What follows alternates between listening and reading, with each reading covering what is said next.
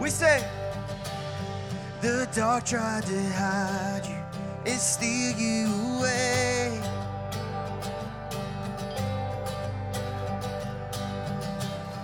It did try to keep you inside of the grave.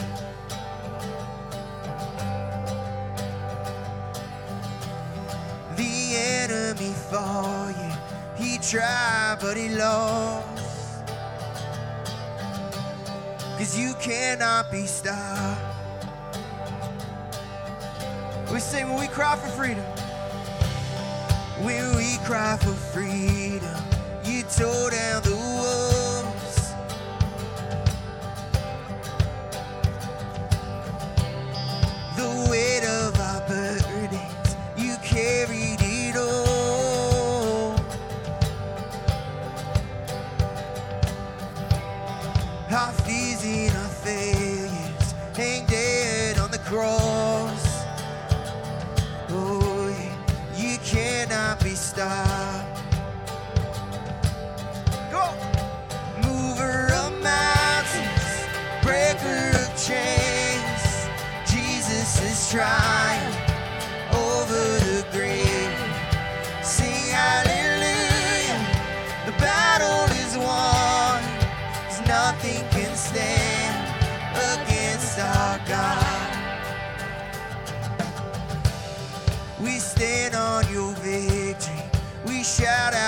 out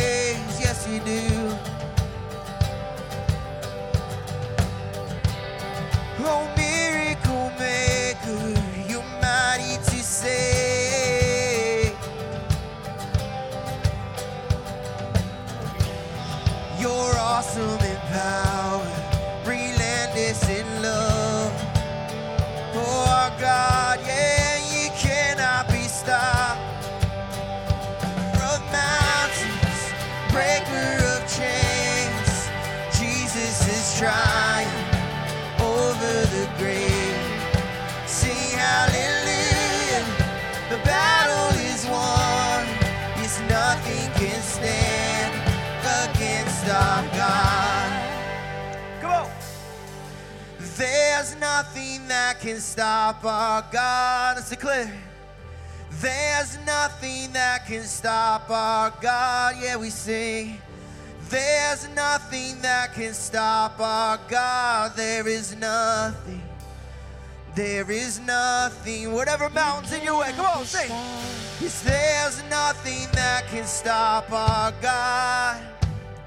If there's nothing that can stop our God.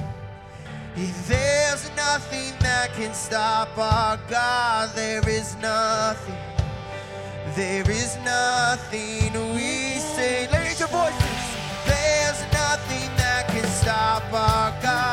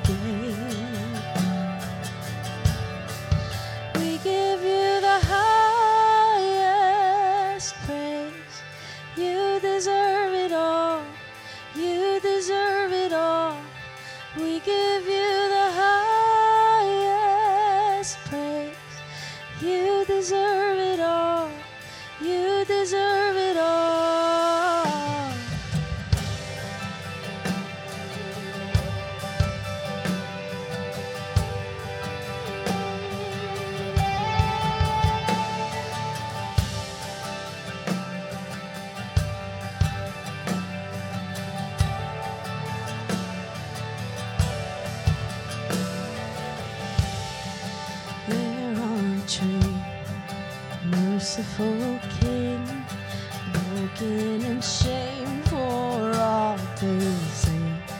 The father laid down his son.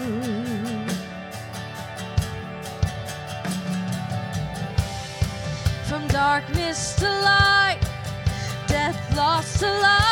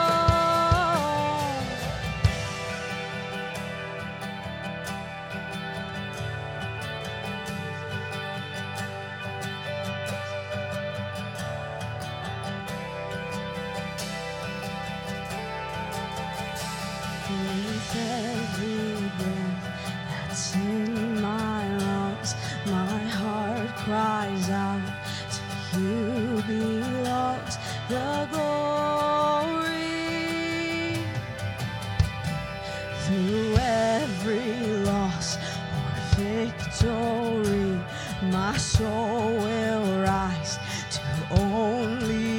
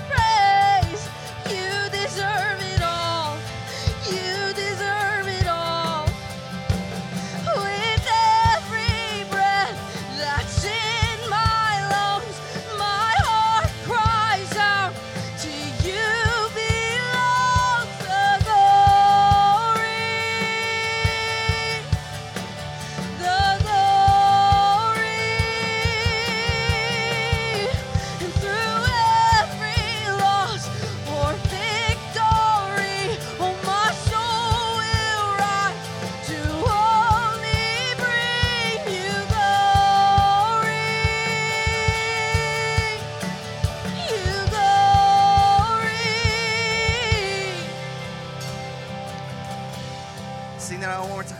Give you the highest praise. You deserve it all. You deserve it all. We give you the highest praise. You deserve it all. You deserve it all. Let's give him some praise this morning. Can be seated. Good morning, Salem Fields. How are you doing today? Good. You're looking good today. So, so here's what I want you to do. I want you just to turn around and wave to someone. Just kind of wave to them. Now, and then turn around and wave to someone else.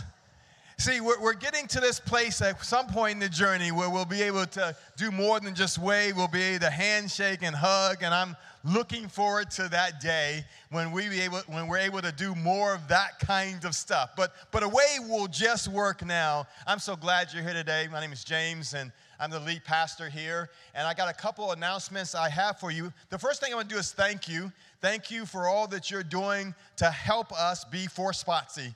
I'm so excited to report that we had about 250 of those thank you cards, those notes that we were sending to the staffs of Freedom Middle School and Smith Station Elementary School. And let me say to you, pretty much filled all of them out. We got a couple more left, and we have some blank note cards that do not have names on them. So if you didn't get a chance to go and fill out one of those note cards, we would love for you to do that because we want to be for Spotsy. The other thing I want to thank you for is your investment in the Salem Field studio.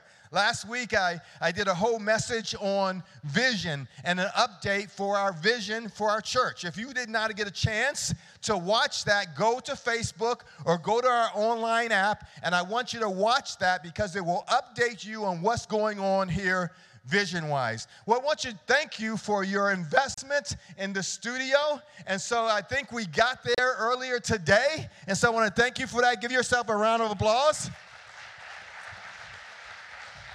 Because here's the deal that studio is going to impact Spotsy and beyond all the stuff that we'll record there and the, and the stuff that we will create there will uh, minister to students and to children and to families all around Spotsy. And we're so excited about that. So thank you for that and thank you for your participation. So there are a couple of things going on. The Brisbane Center, uh, the Brisbane Center decoration is going on. Our students are doing that. So if you're a student, you want to definitely make sure that you take advantage of that. And then Christmas Christmas at the at the fields is going on, and so that's on Friday, December the third, from 6:30 to 8:30 p.m. And there's going to just be a whole bunch of stuff. We're going to do a Christmas tree lighting, and then there'll be live music and a live nativity scene and some picture opportunities. And we just want you to be a part of that. And not only do we want you to be a part of it, we want you to bring someone with you.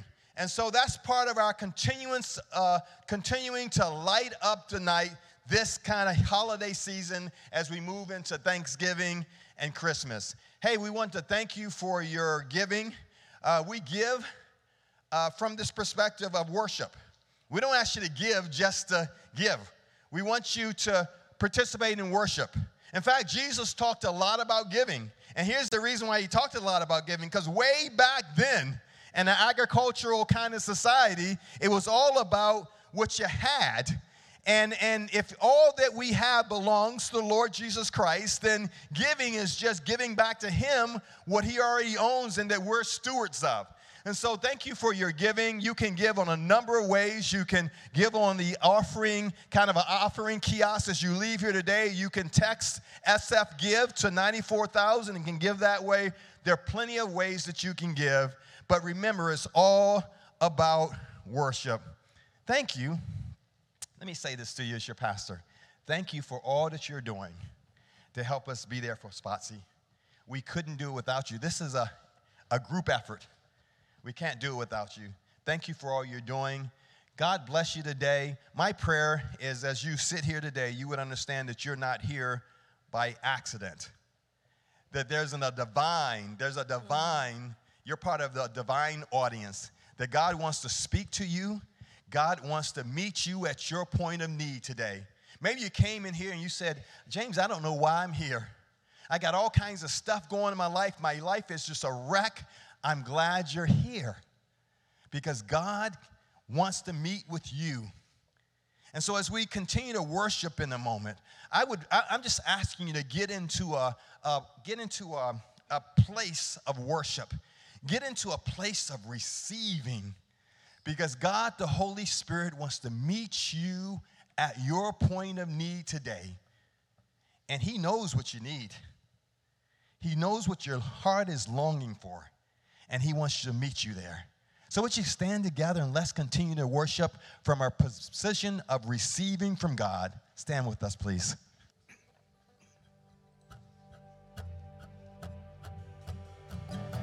All throughout my history. Your faithfulness walked beside me. The winter storms made way for spring. And every season, from where I'm standing, we say, I see evidence of your goodness all over my life, all over my life. I see your promises in fulfillment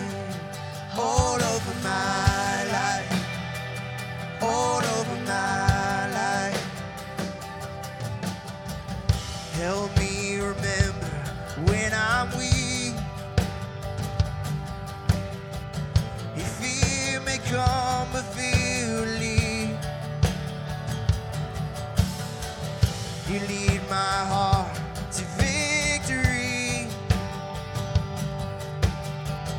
You are my strength,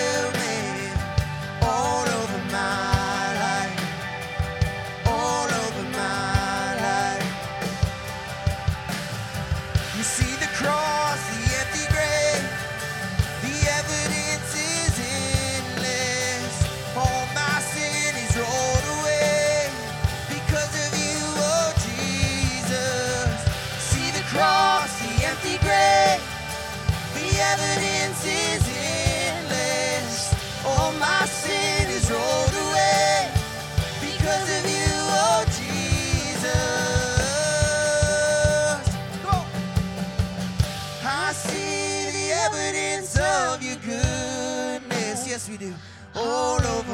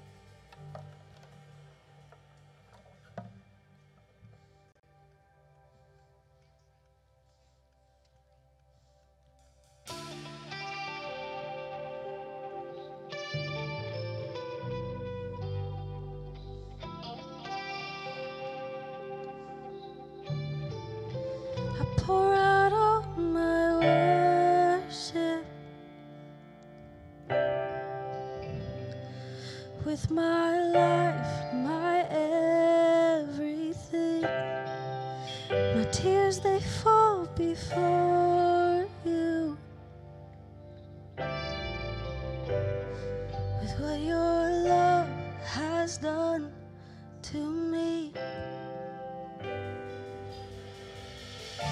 I see your yes to me in your nail pierced hands. I will love you, Lord, and walk in your command.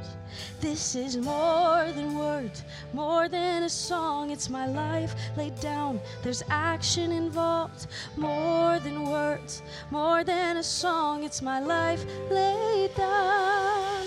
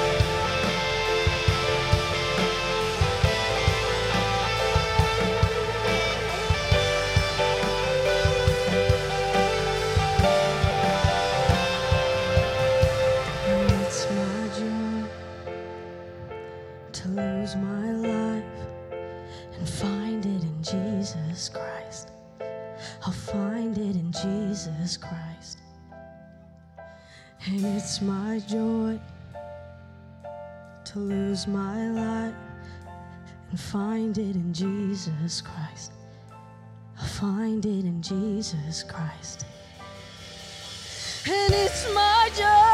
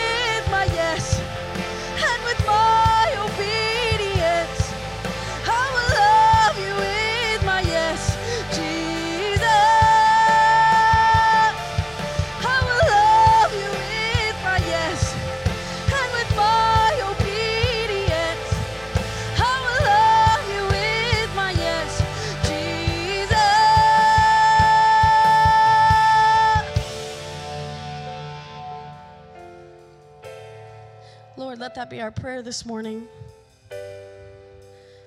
I pray this morning that you would enter this space, enter this room, and fill our hearts with you, Jesus, with more and more of you. I pray that you would tear down any boxes we've tried to put you in, that you would tear down any walls that stand in the way of you and us. I thank you that you're patient and you're faithful and you wait for us. You wait for us to meet you there, to meet you halfway, and you wait for our yes. Jesus, I pray this morning that we can give that to you, that we'll give you our yes with our whole lives, not just a piece of it, but everything that we are, everything that we have would be to live and serve you. Jesus, I thank you for bringing us to this space today to worship together. And I pray that it doesn't end here, that we'll go out and worship with our lives and love people the way you love us.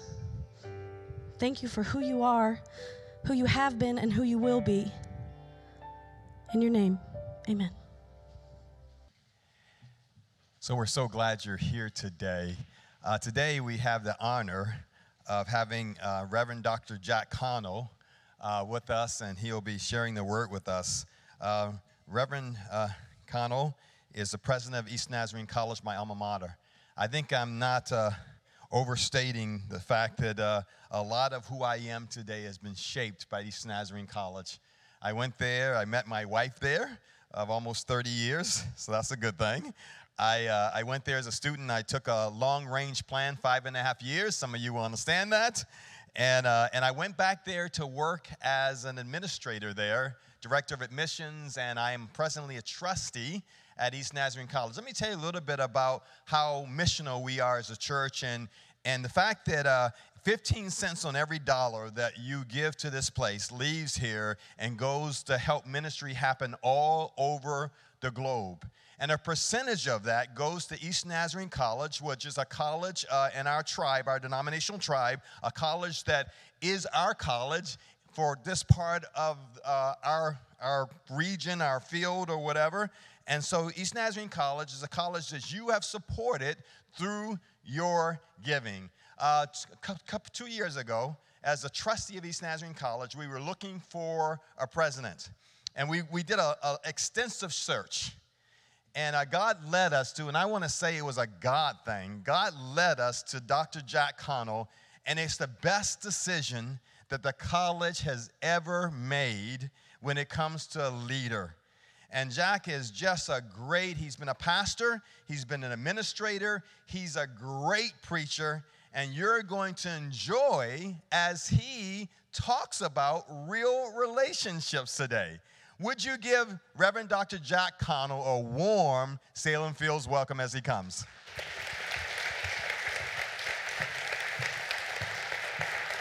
We have a student at East Nazarene College, and uh, Heaven's mom is out there, Michelle, and so Heaven is a student there at East Nazarene College, and, and Jack will tell you a little bit more about that. God bless you, sir.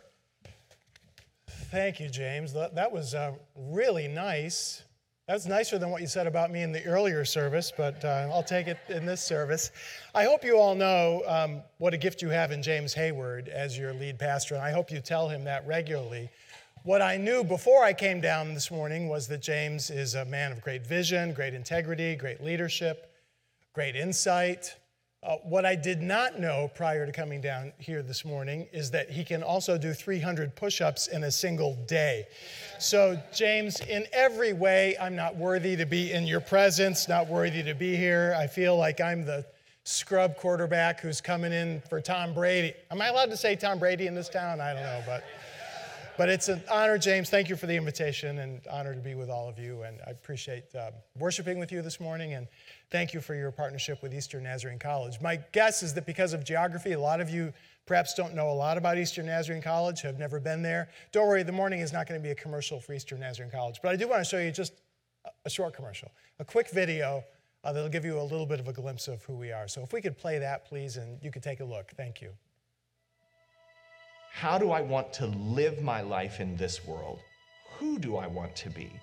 There's no better set of tools than those that you get from a Christian liberal arts education when you're trying to answer those truly important questions.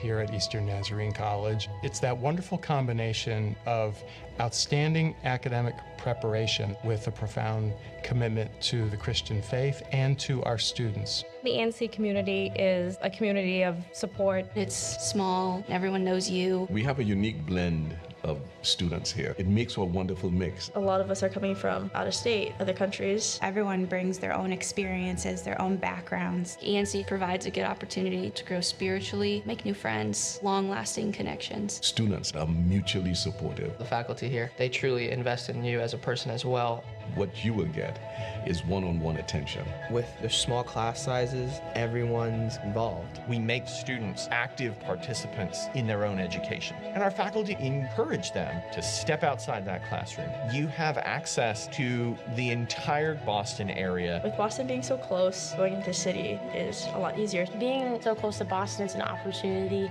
finding internships, experience. Boston is the global hub of higher education, and the resources of the city are just world class. This place has so much to provide. Going to sporting events is a very big community thing. It brings everybody together. The athletics department in general is a family. The coach is amazing. If I need anything, they're always there. The collegiate experience in athletics pushes you and helps you grow. As a student athlete, I feel incredibly supported. I that's something that's cool about our campus and our students is we see each other's passions and we support them. Our students here genuinely want to serve God and serve the world and make a difference. We are called to serve others as if we are serving God. The way people care for each other, I really like that. By people investing in me, I've taken steps outside of my comfort zone. I'm in a place where I can succeed, where I, I can grow. You left your family when you left home, but this is also your second family. It's been a wonderful experience. I've learned a ton. You will find your voice, you will find your faith, you will find a place here that's for you.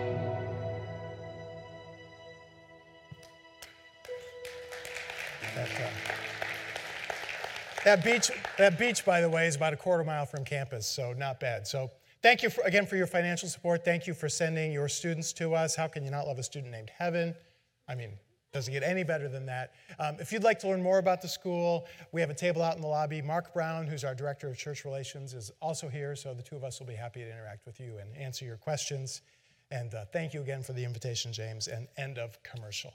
Uh, back in the 1970s, a guy named Richard Daley was the mayor of Chicago, and he was known as a really tough, demanding guy to work for. One day, his uh, speechwriter came into his office and asked Daley for a raise. And Daley said to the guy, There is no way in the world I'm giving you a raise. He said, You make more than enough money already, and it should be enough for you that you get to work for a great American hero like me. And he dismissed the guy with a wave of his hand, and that was the end of that. A couple weeks later, Mayor Daley was giving a speech to a large convention of veterans. It's going to be a major speech, lots of media attention, because at this occasion, Mayor Daley was going to be rolling out a set of initiatives to provide assistance to veterans. Now, one of the things that Mayor Daley was known for was not reviewing his speeches before he read them he would just come to the podium, open up the notebook, and read whatever was in front of him. James does this every Sunday morning. He has a speechwriter who does these beautiful sermons. So, no, not the case at all. So, it was the case for Mayor Daley, though. So, he comes to the podium, opens up the notebook, begins to read his speech. The speech begins. He talks about how proud he is of the nation's veterans, how concerned he is for their well being, how we have a moral obligation to care for our veterans. It was a wonderfully inspiring, beautifully crafted speech. And then he said, So today, I am unveiling a comprehensive plan to care for our veterans. It's a 17 point plan that includes city, state, and federal governments. And an ambitious plan, and everybody was real eager to see what that plan would be, including the mayor himself. So he turned the page of his speech, and on the next page, he saw only these words You're on your own now, you great American hero. Most of us like to think of ourselves as self sufficient, self reliant, pretty independent people. When our oldest son was three or four years old and I would be a little bit too helpful to him, he would get frustrated with that and say, Daddy, I can do this by self.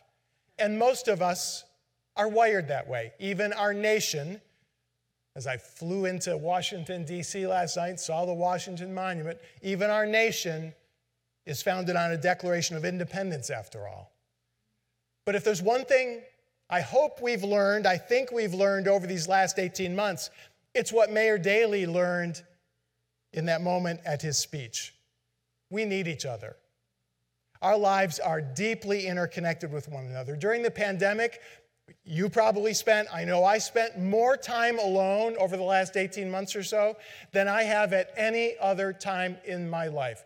Hunkered down in our homes or apartments by ourselves much of the time. When we would dare to go outside, we'd have to swerve around people to keep six or eight feet of social distance.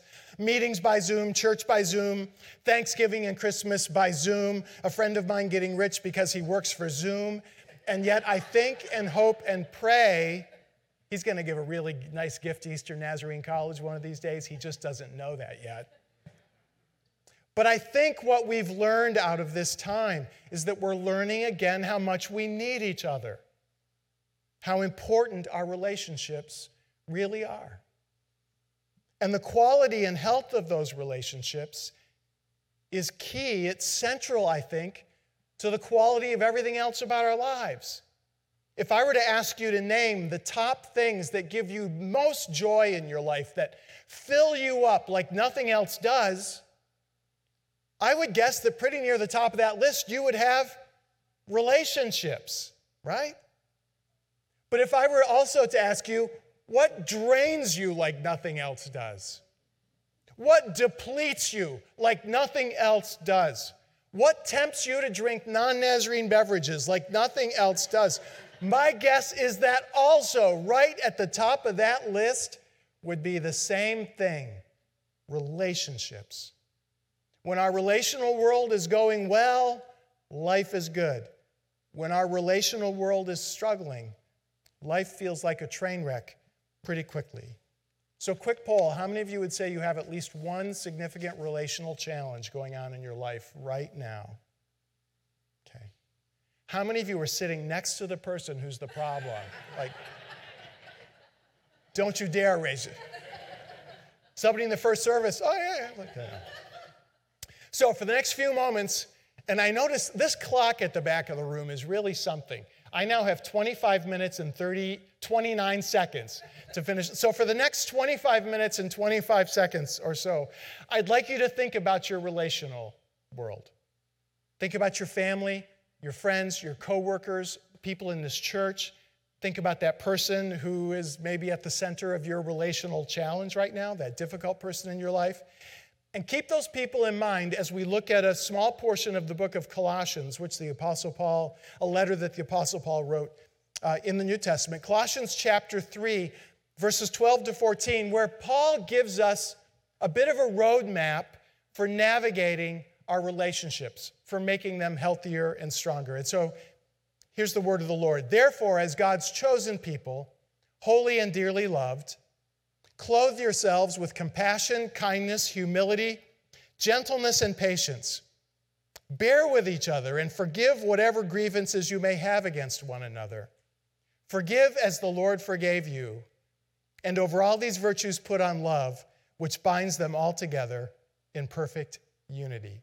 I view this passage as a kind of progression, as a series of qualities or steps that build upon one another. And since I work at a college, I like to think of this passage as sort of freshman level curriculum, sophomore level curriculum, junior level curriculum, and then finally the senior level curriculum in relating to the people that God has put in our lives. And so let's walk, well, no, we don't have time to walk. Let's run through this curriculum that God gives us about relationships. So, freshman level, course 101, easy stuff. Paul says just relate to people with compassion and kindness. Just relate to people with compassion and kindness. A few years ago, I came home late one night after teaching an evening class. It's about 10 o'clock or so. Uh, found the whole house uh, quiet, lights off, But when I came into the house and turned on the light in the kitchen, um, I saw that the kitchen was an absolute wreck. I mean, there were dirty dishes in the sink and over the counters, and I had four kids, and so the kitchen was a mess. And so I took up, you know, 20 minutes or so and cleaned up that mess the whole time thinking to myself thoughts like, um, sure, family, go ahead and sleep. Sweet dreams, everyone. I don't mind. I'll work from 7 in the morning until 10 at night. I'll work a 15 hour day, and then I'll come home and clean up your mess. Lincoln signed the Emancipation Proclamation. Didn't apply to me, apparently, so I'll just keep slugging it out here. That sort of thing. Just pity party for 20 minutes or so as I'm cleaning up the kitchen. I walk upstairs to go to bed and find that my wife, Wendy, is in bed but actually, there's a little light on next to the bed, and she's reading a book and sipping a cup of tea. And I say to her, Wendy, what are you doing? Now, I'm not looking for information here. I'm not gathering data. I'm not the smartest guy in the world, but I know what she's doing. What I mean is, how come you're in bed reading a book and sipping tea when there was a room full of dirty dishes downstairs? I mean, what's going on here? Which led to, um, let's just call it a really fascinating discussion um, about, about gender roles in marriage, about division of labor sort of assignments. Uh, our families of origin, our respective mothers got involved in the conversation as well. Um, I'm not going to bore you with the whole thing, except for to say that I was a jerk and ended up sleeping on the couch that night. And my teenage son woke me up the next morning with these words Dad, do you need any help with mom? and I said, No, I can do this by self. So, I mean, what exactly was my problem here, right? I mean, take, take 15 or 20 minutes, clean up some dishes and then go upstairs and celebrate the fact that my busy, exhausted wife was taking a few moments to read a book and have a cup of tea before she goes to bed.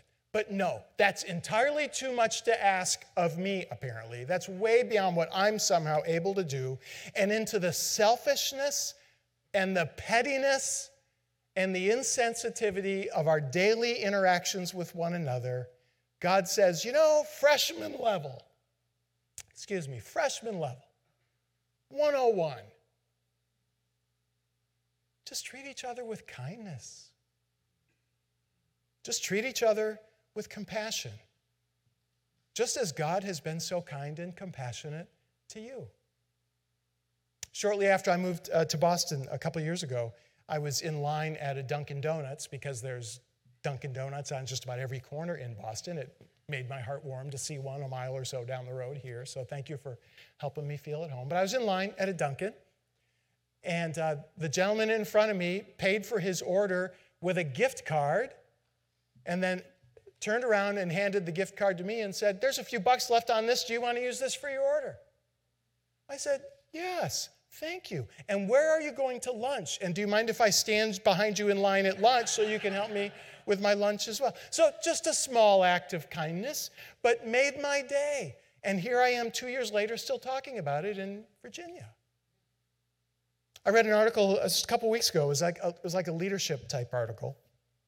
And it was about a corporate CEO who uh, is very diligent to be the first one to get into his office every morning when he possibly can. But it's not because he's trying to prove to everybody what a workaholic he is or how we all need to be working harder and faster and all of that. Do you know why he does that? It's so that he can make the coffee for everybody else who's his colleagues and teammates who are going to be coming in a little bit later that morning. And his people love him and they run through walls for him just because he leads with kindness. It does not require, I come from a college, but it doesn't require a PhD in clinical psychology to figure out what in the world this means. I did not have, I have a degree in biblical studies. I did not have to do any heavy duty Greek exegesis to figure out what the Apostle Paul is saying here. This is just real simple, freshman level relationships 101. God says, you know what? I've been kind to you. Has God been kind to you? He's been kind to me. And God says, so now why don't you just turn around and extend that kind of kindness? Just dial up the kindness a little bit to the people in your life your spouse, your kids, your parents, your coworkers, the people in this church, that difficult person that you wanted to raise your hand about a few moments ago. This is small stuff. This is freshman level. But it makes a big difference in the quality of our relational worlds. Sophomore level, let's take it up a step. Relationships 201, Paul says, is to clothe ourselves with humility. Muhammad Ali uh, was a great boxing champion in the 1960s and 70s. Many of you remember that name, I'm sure. He was not known to be an especially humble person. Do you remember his signature line? I'm the greatest. Oh, float like a butterfly, sting like a bee, right? Was on. This other one was, I'm the greatest. And he said it often, and he clearly believed it uh, with all of his heart. One day, he was on a commercial airline flight, and he refused to put on his seatbelt. The flight attendant came by to him and said, um, Mr. Ali, I'm sorry, I know who you are, but I, we really need you to put on the seatbelt. Ali said, Superman don't need no seatbelt. To which the flight attendant replied, Superman don't need no airplane.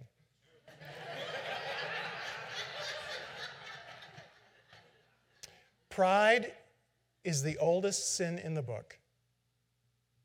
The tempter came to Eve and said, You do this, you'll be like God. And ever since that time, Eve and Muhammad Ali and you and me, we've all been doing battle with pride. We've all been dealing battle with putting ourselves in God's place. It's pride, for example, that has us convinced that our viewpoint on every debatable topic is the right one. So I'm going to meddle now for just a couple, because I've been watching the news, and Virginia's been in the news a little bit lately. But it's not just about Virginia, it's about our whole culture. Have you noticed how, I'm sure you have, how angry and polarized and divisive everything is? It's, there's so much meanness, so much hostility, uh, so much name calling. It's like a junior high food fight out there. And that's just among us Christians, right? And part of the reason why, part, I don't want to oversimplify this, but part of the reason why is our tendency to hold onto our opinions about politics or race or the vaccine or whatever it is with a death grip to think that we have the opinion that we do because, of course, our opinion comes straight from the mind of God. But humility, among other things, involves understanding that when it comes to the complexities of our world and when it comes to the mysteries of the things of God, I might not have every single answer. My insight is limited. My experience is limited. My vantage point is limited. And so, maybe, just maybe, on any number of topics, maybe more topics than I would care to admit, um, four little words are true. Can I give you these four little words? These are four little words I would love to hear a lot more often in our culture these days. Um, I could be wrong. I could be wrong. Why don't we just practice those four little words a little bit, okay? Could, I, could we as a group just say those four words out loud? Ready? Let's do it. I could be wrong. Yeah. How'd that feel? Doesn't feel good. Some of you perhaps have never before heard that, that exact sequence of sounds come out of your mouth. Some of you are digging for your medication right now because you're feeling like something doesn't feel right here in this room. Let's take it one step further. Why don't you turn to the person next to you, some person near you, and say to them those same words? Okay, go ahead. Go ahead. Just turn to them and say, I could be wrong. You don't. Now, Now, some of you are responding by saying, Yeah, you are, and actually, I'd like to. No, don't do that. I'm not asking you, even by the way, to believe it. Just, we're just practicing saying the words, okay? Okay? But a little humility about our opinions would go a long way in our relationships and in our culture and in our world, I think. And the fact that we're unwilling to go there, it's rooted in pride. You understand? I'm not taking a side. You all hear my heart on this? It's pride that causes us to find fault with people. A friend of mine uh, recently posted this on Facebook. I'm not judgmental, I just have excellent assessment skills. But if you are one of those people, I lived most of my life in upstate New York, and I know they're in New York. I live now in Massachusetts. I know they're in Massachusetts. I don't know if these type of people are in Virginia or not. But if you're one of those type of people who have the spiritual gift of discernment when it comes to what's wrong with everybody else, and the spiritual gift of total blindness about your own flaws and faults and ways in which you are sin stained, that's rooted in pride. It just is. It's pride that causes us to talk more than we listen. It's pride that causes us to think we're the smartest person in the room. It's pride that causes us to be oblivious to the needs of others. It's pride that causes us to think that Boston is the best sports city on the planet. Well, that one's actually just true, but no. And so the invitation of God is to live with this quality called humility, which is not to think that we're worthless or to think that we're no good or to think that we don't have skills and gifts and talents. We're all made in the image of God, we're all fearfully and wonderfully made. Humility is simply to be not so preoccupied with ourselves and so preoccupied with our agenda and so preoccupied with our opinions and to be a little bit more mindful of one another. That's sophomore level, 201 humility. The junior level, relationships 301, is to bear with each other. And the idea here is simply to accept people, to put up with people, even when they drive you crazy. I will never forget the first time I saw my wife, Wendy, make a peanut butter and jelly sandwich. Peanut butter and jelly sandwiches are important to me. I have one almost every day at lunch. It's, you know, it is the perfect meal, right? Can, can I get an amen? Um, we were newlyweds, peanut butter and jelly sandwiches for lunch one day. And I watch as Wendy spreads the peanut butter on one slice of bread. Okay, we're off to a good start. She spreads the jelly on the other slice of bread. We're off to a, we're continuing down a good pathway. And then she proceeds to eat the slices of bread separately, one at a time. Now, everybody knows, everybody in the world knows, that is not how God intended peanut butter and jelly sandwiches to be eaten right the peanut butter and jelly have to come in contact with each other they have the magic happens when they touch each other right right right I mean, the Bible is very clear about this. And when I saw her eating her peanut butter and jelly sandwich this wrong way, I wondered how, I mean, I, how could I have missed this when we were dating? I wonder if she'll teach our children to do this. This could have generational consequences. But after a few attempts early on in our marriage to try to convince Wendy that she was eating peanut butter and jelly this wrong, dysfunctional, unbiblical, godless way, um, I came to the realization that she's going to go to her grave doing just that. And I'm just going to have to accept her and her peanut butter and jelly dysfunction, just the way that she is. Friends, you have some people in your life who make their peanut butter and jelly sandwiches the wrong way. Maybe they're chronically late, or they talk too much, or they're too liberal, or they're too conservative, or they're too messy, or too uptight, or they have bad manners, or bad taste in music, or bad hair, or bad clothes, or bad breath. I don't know. But news flash, friends People are imperfect. People are flawed. Sometimes people are just really weird. Newsflash number two so are you. So are you. So am I.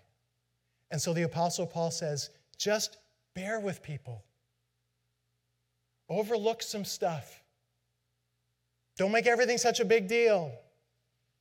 Accept people for the flawed, imperfect, quirky, weird people that they are, just as God, through Jesus Christ, has accepted you for the flawed, imperfect person that you are.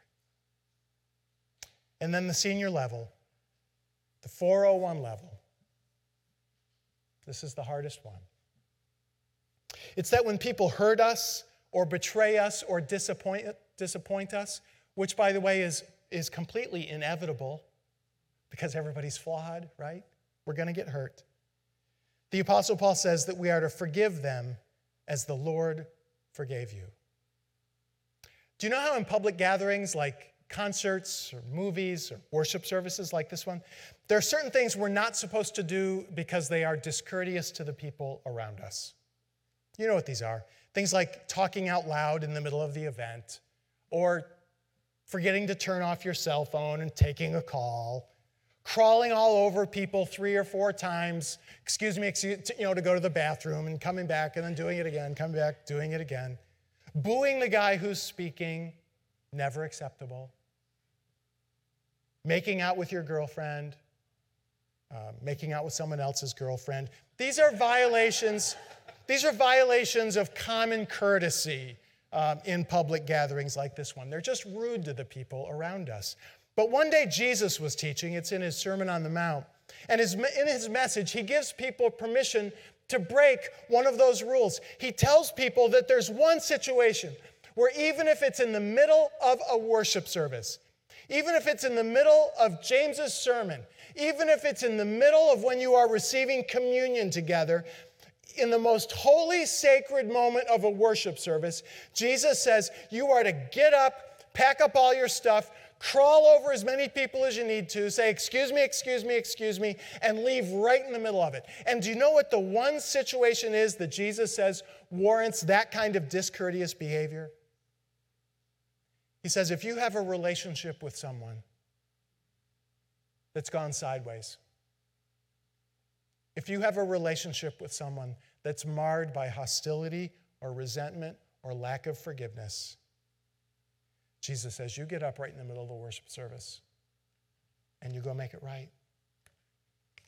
Jesus says if you're in the middle of the service and realize you might miss the kickoff of the big game, that's okay. You'll see the second half. If the music or the sermon isn't to your liking, that's okay. God can speak to you anyway. If you remember that your lunch is set too high in the oven, that's okay. Just consider that as a burnt offering unto the Lord. But if you're in the middle of a worship service and you remember that there is resentment or bitterness between you and someone else, Jesus says you get right up in the middle of it and you crawl over whoever you need to crawl over and you go, you make things right. There is this urgency about forgiveness throughout Scripture because grinding away in so many of our lives is this wheel of hostility and bitterness and unforgiveness. And it's toxic. It's toxic to the other person. It's toxic to the relationship. It's toxic to the entire community. And it's also toxic to us. As Anne Lamott said, not forgiving someone is like drinking rat poison and waiting for the rat to die. And so the Apostle Paul says to us in this passage, You have been on the receiving end of the greatest grace deal in history. You've been on the receiving end of the greatest forgiveness deal the world has ever known. God, through Jesus Christ, no longer holds anything that you have done against you. And now the ask is will we turn around and extend that same kind of mercy and forgiveness to the people in our lives who have hurt us? To stop punishing them, to allow grace to have the final word. and it's hard. But our relational world will never be healthy absent that. Uh, as James mentioned, I was a local church pastor for uh, many years, 19 years actually, which means I had the privilege many, many times of being with people in their final moments, final days, final hours, sometimes in a hospital, sometimes in a nursing home, uh, sometimes right in their home. And do you know what? I, I would imagine dozens of times over the years I had that privilege. Do you know what never happened not once in those moments? I never had the person who was uh, dying say to me something like, uh, Jack, thank you for coming. Could you please go back to my house and get my resume? I want to just look one more time at all of my professional accomplishments. I never had anybody say to me one time, Jack, could you go on the company website and get the org chart and bring that to me? Because I want to just admire again how, how high I climbed on the corporate ladder. I never had anybody say to me one time, Jack, could you go uh, back to my office, uh, my home office, and get my financial statements and bring me a calculator? Because I'm just wondering, what is my net worth? And I want to calculate that one more time. Never had anybody ask to get their golf clubs so they could practice their backswing one more time. Never had anybody ask me to go get their 65 Mustang and pull it up outside so they could look at it one more time. Do you know what the ask always is in those moments? Always, always, always. It's about people. It's about can you get my wife? Can you call my kids?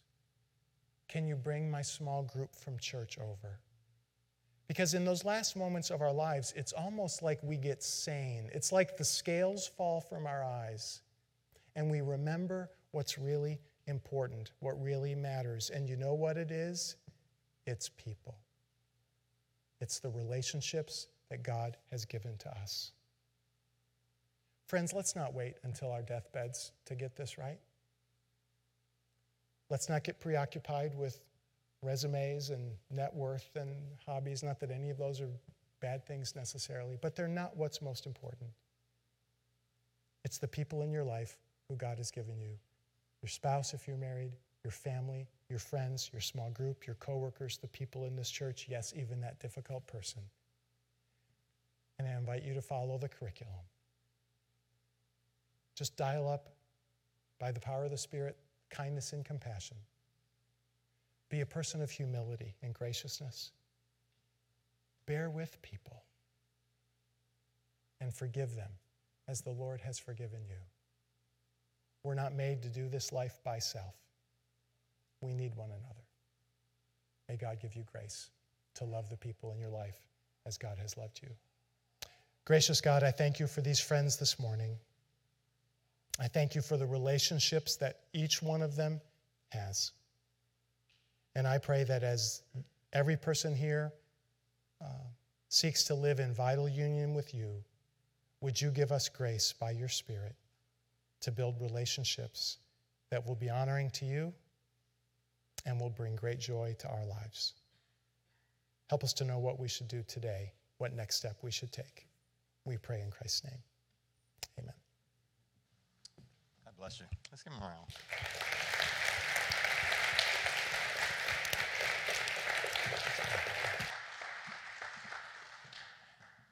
And he finished on time. hey, uh, we were created. I got 50 seconds okay, left. Okay, okay. um, we were created to belong. What a great way to end our, our real relationship series. We didn't know about that, and, and uh, we just I just pray that as you listen today, that God would grace you and help you to live just that way. Hey, Jack will be outside with Mark Brown, and if you have any questions by Eastern Nazarene College, he would be glad to ask, answer any of those questions. And uh, if you want to talk with him, he'll be out front as well. Thank you for being here today. Thank you for all that you're doing uh, to be for Spotsy. And so as you go today, God bless you and uh, God go with you. Have a great day.